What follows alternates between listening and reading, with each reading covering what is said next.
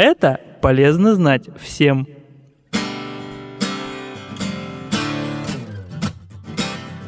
Здравствуйте! С полезными советами сегодня вас познакомлю я, Наталья.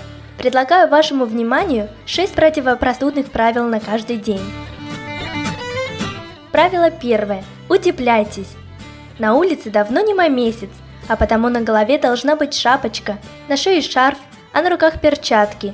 Под куртку или пальто надевайте свитер, хотя бы тонкий. Короткие курточки и тонкие колготки оставьте до весны в шкафу. При этом следите за тем, чтобы одежда была не только теплой, но и сухой.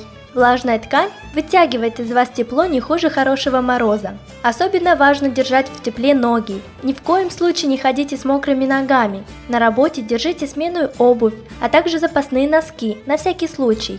Если промокли и замерзли, прежде чем переодеться в сухое, помассируйте ступни ног до ощущения тепла. Правило второе. Согревайтесь.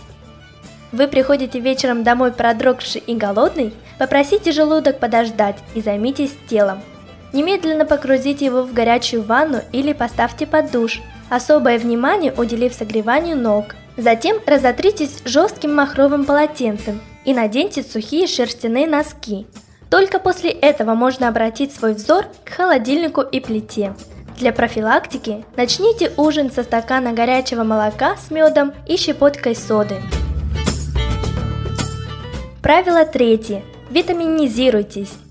Приучите себя к регулярному потреблению витамина С, который помогает выработке в организме интерферона, который убивает вирусы и мобилизирует лимфоциты на борьбу с простудой.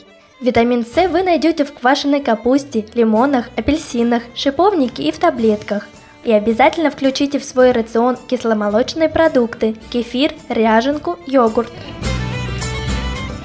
Правило четвертое. Высыпайтесь. При недостатке сна ваш иммунитет ослабевает, поскольку клетки не успевают восстанавливаться, а значит не могут дать адекватного ответа на атакующую их инфекцию. Вывод прост. Спите, пока не выспитесь, и уж никак не меньше 7 часов в сутки. И постарайтесь не нервничать, особенно по пустякам. Стресс открывает дорогу болезням. Правило пятое. Увлажняйтесь. В смысле не сами ходите мокрые, а увлажняйте воздух в квартире и офисе.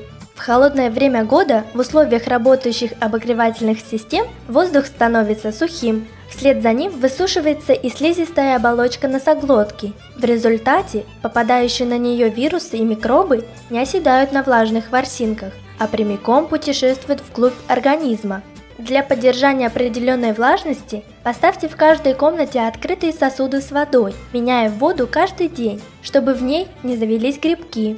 Не забывайте проветривать помещение, открывая несколько раз в день окна на 10-15 минут. Правило шестое. Умывайтесь.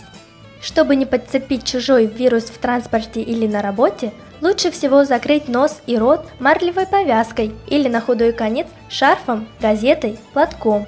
Но если это вам не подходит, то чаще мойте руки и лицо.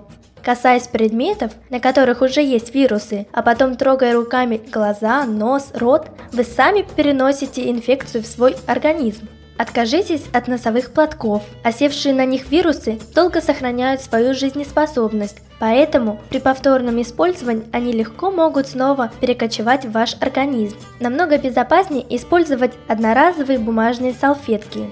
Не пейте из стеклянных стаканов в различных точках общественного питания. Неизвестно, насколько тщательно их промывают и дезинфицируют. И коротко обо всем, что было сказано выше.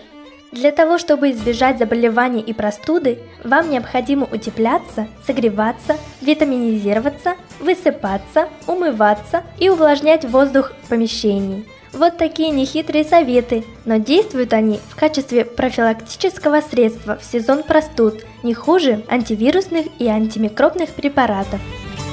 С полезными советами вас познакомила Наталья Шупарская. Будьте здоровы!